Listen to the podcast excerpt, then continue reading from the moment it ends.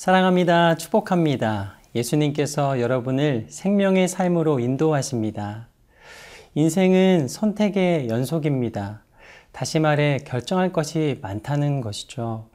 작게는 무엇을 먹을까, 무엇을 입을까부터 시작해서 오늘은 어떤 일을 해야 하나, 누구를 만나야 하나, 매 순간마다 결정이 필요합니다.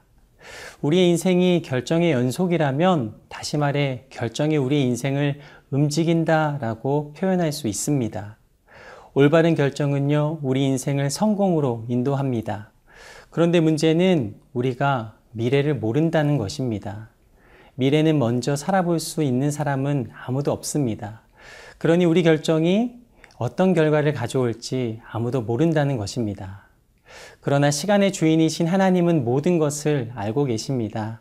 그러기에 모든 순간 가장 지혜로운 결정은 하나님을 의지하는 것입니다. 오늘 말씀을 통해 비록 실패 가운데 있지만 하나님을 의지하여 다시 일어서는 다윗의 결정에 대해 함께 나누겠습니다. 오늘 본문 말씀 역대상 21장 9절에서 17절까지의 말씀입니다.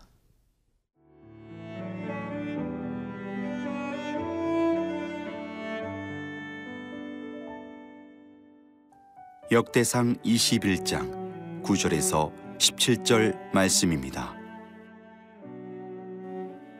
여호와께서 다윗의 선견자 가세게 말씀하여 이르시되 가서 다윗에게 말하여 이르기를 여호와의 말씀이 내가 네게 세 가지를 내어 놓으리니 그 중에서 하나를 네가 택하라 내가 그것을 네게 행하리라 하셨다 하라 하신지라 가시 다윗에게 나아가 그에게 말하되 여호와의 말씀이 너는 마음대로 택하라. 혹 3년 기근이든지 혹 내가 석 달을 적군에게 패하여 적군의 칼에 쫓길 일이든지 혹 여호와의 칼 곧 전염병이 사흘 동안 이 땅에 유행하며 여호와의 천사가 이스라엘 온 지경을 멸할 일이든지라고 하셨나니 내가 무슨 말로 나를 보내신 이에게 대답할지를 결정하소서 하니. 다윗이 가세게 이르되 내가 곤경에 빠졌도다. 여호와께서는 긍휼이 심히 크시니 내가 그의 손에 빠지고 사람의 손에 빠지지 아니하기를 원하나이다 하는지라. 이에 여호와께서 이스라엘 백성에게 전염병을 내리심에 이스라엘 백성 중에서 죽은 자가 7만 명이었더라. 하나님이 예루살렘을 멸하러 천사를 보내셨더니 천사가 멸하려 할 때에 여호와께서 보시고 이 재앙 내림을 뉘우치사 멸하는 천사에게 이르시되 족하다 이제는 네 손을 거두라 하시니 그때 여호와의 천사가 여부스 사람 오르난의 타작마당 곁에 선지라. 다윗이 눈을 들어 보매 여호와의 천사가 천지 사이에 섰고 칼을 빼어 손에 들고 예루살렘 하늘을 향하여 편지라.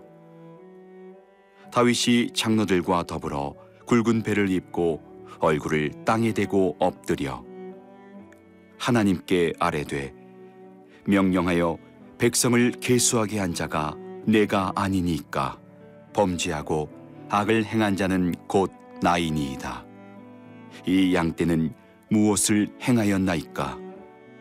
청하건대 나의 하나님 여호와여 주의 손으로 나와 내 아버지의 집을 치시고 주의 백성에게 재앙을 내리지 마옵소서 하니라. 오늘 말씀의 다윗은 하나님의 사랑을 많이 받은 사람입니다. 하나님은 다윗을 당신의 마음에 합한 사람이라 말씀하십니다. 그런 다윗도 실수가 있고 연약함이 있습니다. 다윗은 목숨을 안기지 않고 충성하였던 부하를 자신의 죄를 감추기 위해 전쟁에서 죽게 만듭니다. 너무나 큰 죄였지만 눈물로 회개하였고 하나님은 왕권을 유지해 주십니다. 그런데 다시 한번 다윗은 죄를 짓습니다. 왕으로서 하나님께 기도하고 다스리기보다 인구를 조사하여 세금을 걷고 병력을 증강할 계획을 세웁니다. 하나님은 기뻐하지 않으셨습니다. 많은 사람들이 존경하고 칭찬하고 명성을 얻었지만 정작 가장 중요한 하나님의 손이 다윗을 떠나게 됩니다. 그리고 하나님은 선지자 갓을 보내어 심판의 메시지를 다윗에게 전달하십니다. 10절 말씀입니다. 가서 다윗에게 말하여 이르기를 여호와의 말씀이 내가 내게 세 가지를 내어 놓으리니 그 중에서 하나를 내가 택하라 내가 그것을 내게 행하리라 하셨다 하라 하신지라 하나님은 다윗을 벌하시는데 오히려 다윗이 결정하도록 세 가지 벌을 제시해 주십니다. 11절에서 12절 말씀입니다. 가시 다윗에게 나아가 그에게 말하되 여호와의 말씀이 너는 마음대로 택하라. 혹 3년 기근이든지 혹 내가 석 달을 적군에게 패하여 적군의 칼에 쫓길 일이든지 혹 여호와의 칼 곧 전염병이 사흘 동안 이 땅에 유행하며 여호와의 천사가 이스라엘 온 지경을 멸할 일이든지라고 하셨나니 내가 무슨 말로 나를 보내신 이에게 대답할지를 결정하소서 하니. 하나님이 제시해 주신 벌의 첫 번째는 3년의 기근, 두 번째는 석 달 동안 대적에게 쫓기는 일, 세 번째는 3일간의 전염병입니다. 세 가지 모두 무거운 벌이기 때문에 하나를 결정하는 것이 어려운 일입니다. 첫 번째 3년의 기근이나 세 번째 3일간의 전염병은 백성들이 어려워지는 일입니다. 그러니 다윗의 입장에서는 양심상 두 번째 석 달 동안 대적에게 쫓기는 일이 낫지 않을까 생각할 수도 있습니다. 그러나 두 번째 선택 역시 나라의 위기입니다. 이런 상황 속에서 다윗은 이렇게 결정합니다. 13절에서 14절입니다. 다윗이 가세게 이르되 내가 공경에 빠졌도다. 여호와께서는 국률이 심히 크시니 내가 그의 손에 빠지고 사람의 손에 빠지지 아니하기를 원하나이다 하는지라. 이에 여호와께서 이스라엘 백성에게 전염병을 내리심에 이스라엘 백성 중에서 죽은 자가 7만 명이었더라. 다윗은 솔직한 마음을 하나님께 고백합니다. 하나님, 고통스럽습니다. 내 스스로 결정할 수 없습니다. 하나님 손에 쓰러지고 사람 손에 쓰러지지 않게 하소서. 다윗은 결정을 하나님께 맡깁니다. 표면적으로 보면 무책임한 것처럼 보입니다.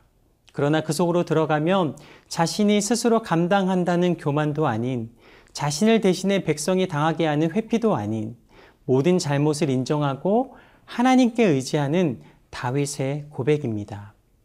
비록 다윗은 실수하지만 모든 상황이 자신의 죄임을 인정하며 하나님 손에 의지하며 나아갑니다. 다윗을 통해 깨닫습니다.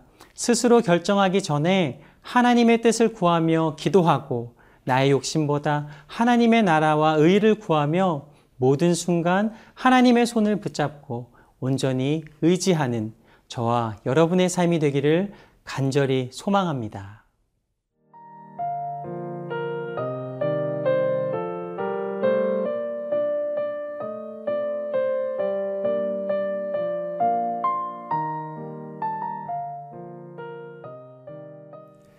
다윗은 하나님 앞에 엎드립니다. 여기까지는 자신 안에서의 회복입니다.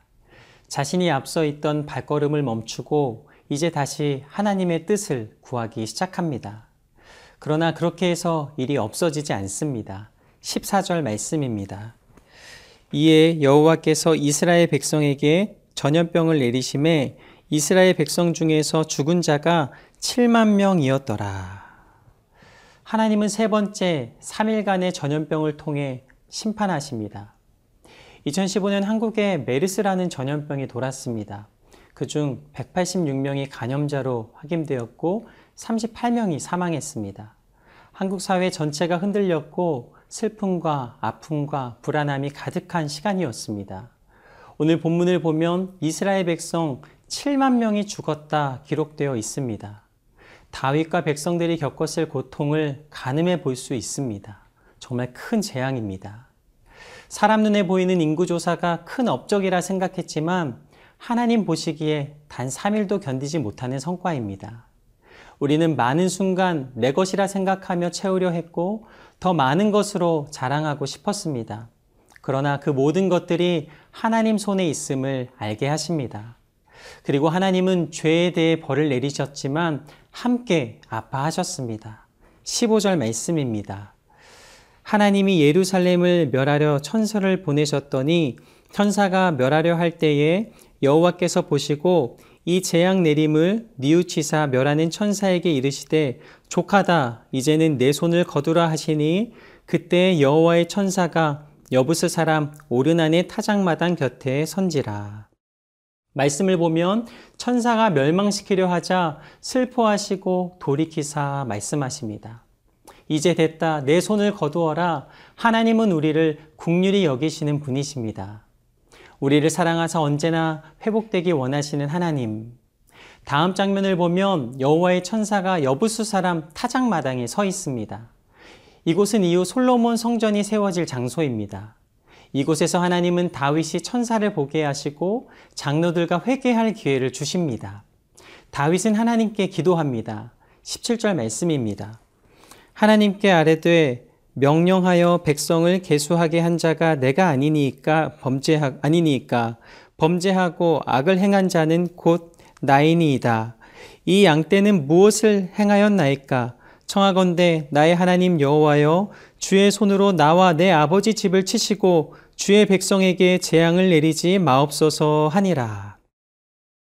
여호와 하나님이여 저와 제 집안을 치시고 주의 백성에게 재앙을 내리지 말아 주십시오라고 말합니다. 다윗은 죄를 인정했습니다. 그리고 자신으로 인한 백성의 고통과 아픔을 느낍니다. 잠시나마 백성을 자신의 도구처럼 생각했던 것을 회개합니다. 하나님이 백성을 섬기라고 맡겨주신 것임을 깨닫습니다. 자신이 하나님인 것처럼 행했던 모든 것들을 회개합니다. 다윗은 모든 재앙이 자신이 지은 것이고 자신이 감당해야 하는 것이라며 고통스러워합니다. 하나님은 바로 이 고백을 받으셨습니다. 저는 말씀을 묵상하며 계속해서 생각난 찬양이 있습니다. 주만 바라볼지라입니다. 후렴의 가사가 이렇게 됩니다. 하나님 사랑의 눈으로 너를 어느 때나 바라보시고 하나님 인자한 귀로서 언제나 너에게 기울이시니 어두움의 밝은 빛을 비춰주시고 너의 작은 신음에도 응답하시니 너는 어느 곳에 있든지 주를 향하고 주만 바라볼지라. 하나님의 사랑의 능력은 세상이 말하는 성공과 성과에 있지 않고 하나님을 바라보는 데 있습니다. 하나님이 기뻐하는 사람은 하나님을 온전히 바라보며 자신의 상황을 아뢰는 사람입니다. 작은 신음에도 응답하시는 하나님, 나의 모든 마음을 드릴 때 하나님은 당신의 음성을 우리 가운데 들려주시는 줄로 믿습니다. 마가복음 14장 말씀을 보면 예수님께서 십자가의 죽음을 앞두고 겟세만의 동산에서 기도하실 때 이렇게 기도하십니다. 아버지여 이 잔을 옮길 수 있거든 옮겨 주옵소서. 그러나 나의 원대로 마시고 아버지의 뜻대로 하옵소서. 예수님은 모든 결정을 하나님께 드렸습니다. 그리고 순종하셨습니다. 십자가의 순종은 사람이 보기에는 어리석은 것처럼 보입니다. 그러나 십자가를 통해 예수님은 우리 모든 죄의 대가를 치루어 주셨습니다. 그리고 다시 부활하사 구원의 참 구주가 되십니다. 이것이 바로 하나님의 결정입니다. 하나님은 우리를 살리기 원하시고 십자가의 사랑으로 함께 하시는 줄로 믿습니다. 여러분 이 순간 어떤 결정으로 미래를 계획하고 계십니까? 오늘 말씀처럼 자랑이 될 것이라 기대하는 나의 계획과 누군가 알아주지 않아도 걸어야 하는 하나님이 내게 주신 사명 사이에서 우리는 무엇을 선택해야 할까요? 하나님은 우리의 중심을 보십니다. 다윗이 죄를 인정하고 하나님 앞에 회개하며 중심을 드렸듯 삶을 주님께 온전히 올려드리는 저와 여러분의 삶이 되기를 간절히 소망합니다. 기도하겠습니다. 우리에게 허락하신 귀한 주일 겸손하게 하나님만을 의지하며 나의 모든 죄악을 고백하고 하나님의 결정을 따라 순종하며 나아가는 이 하루가 되게 하여 주시옵소서 예수님 이름으로 기도드립니다. 아멘.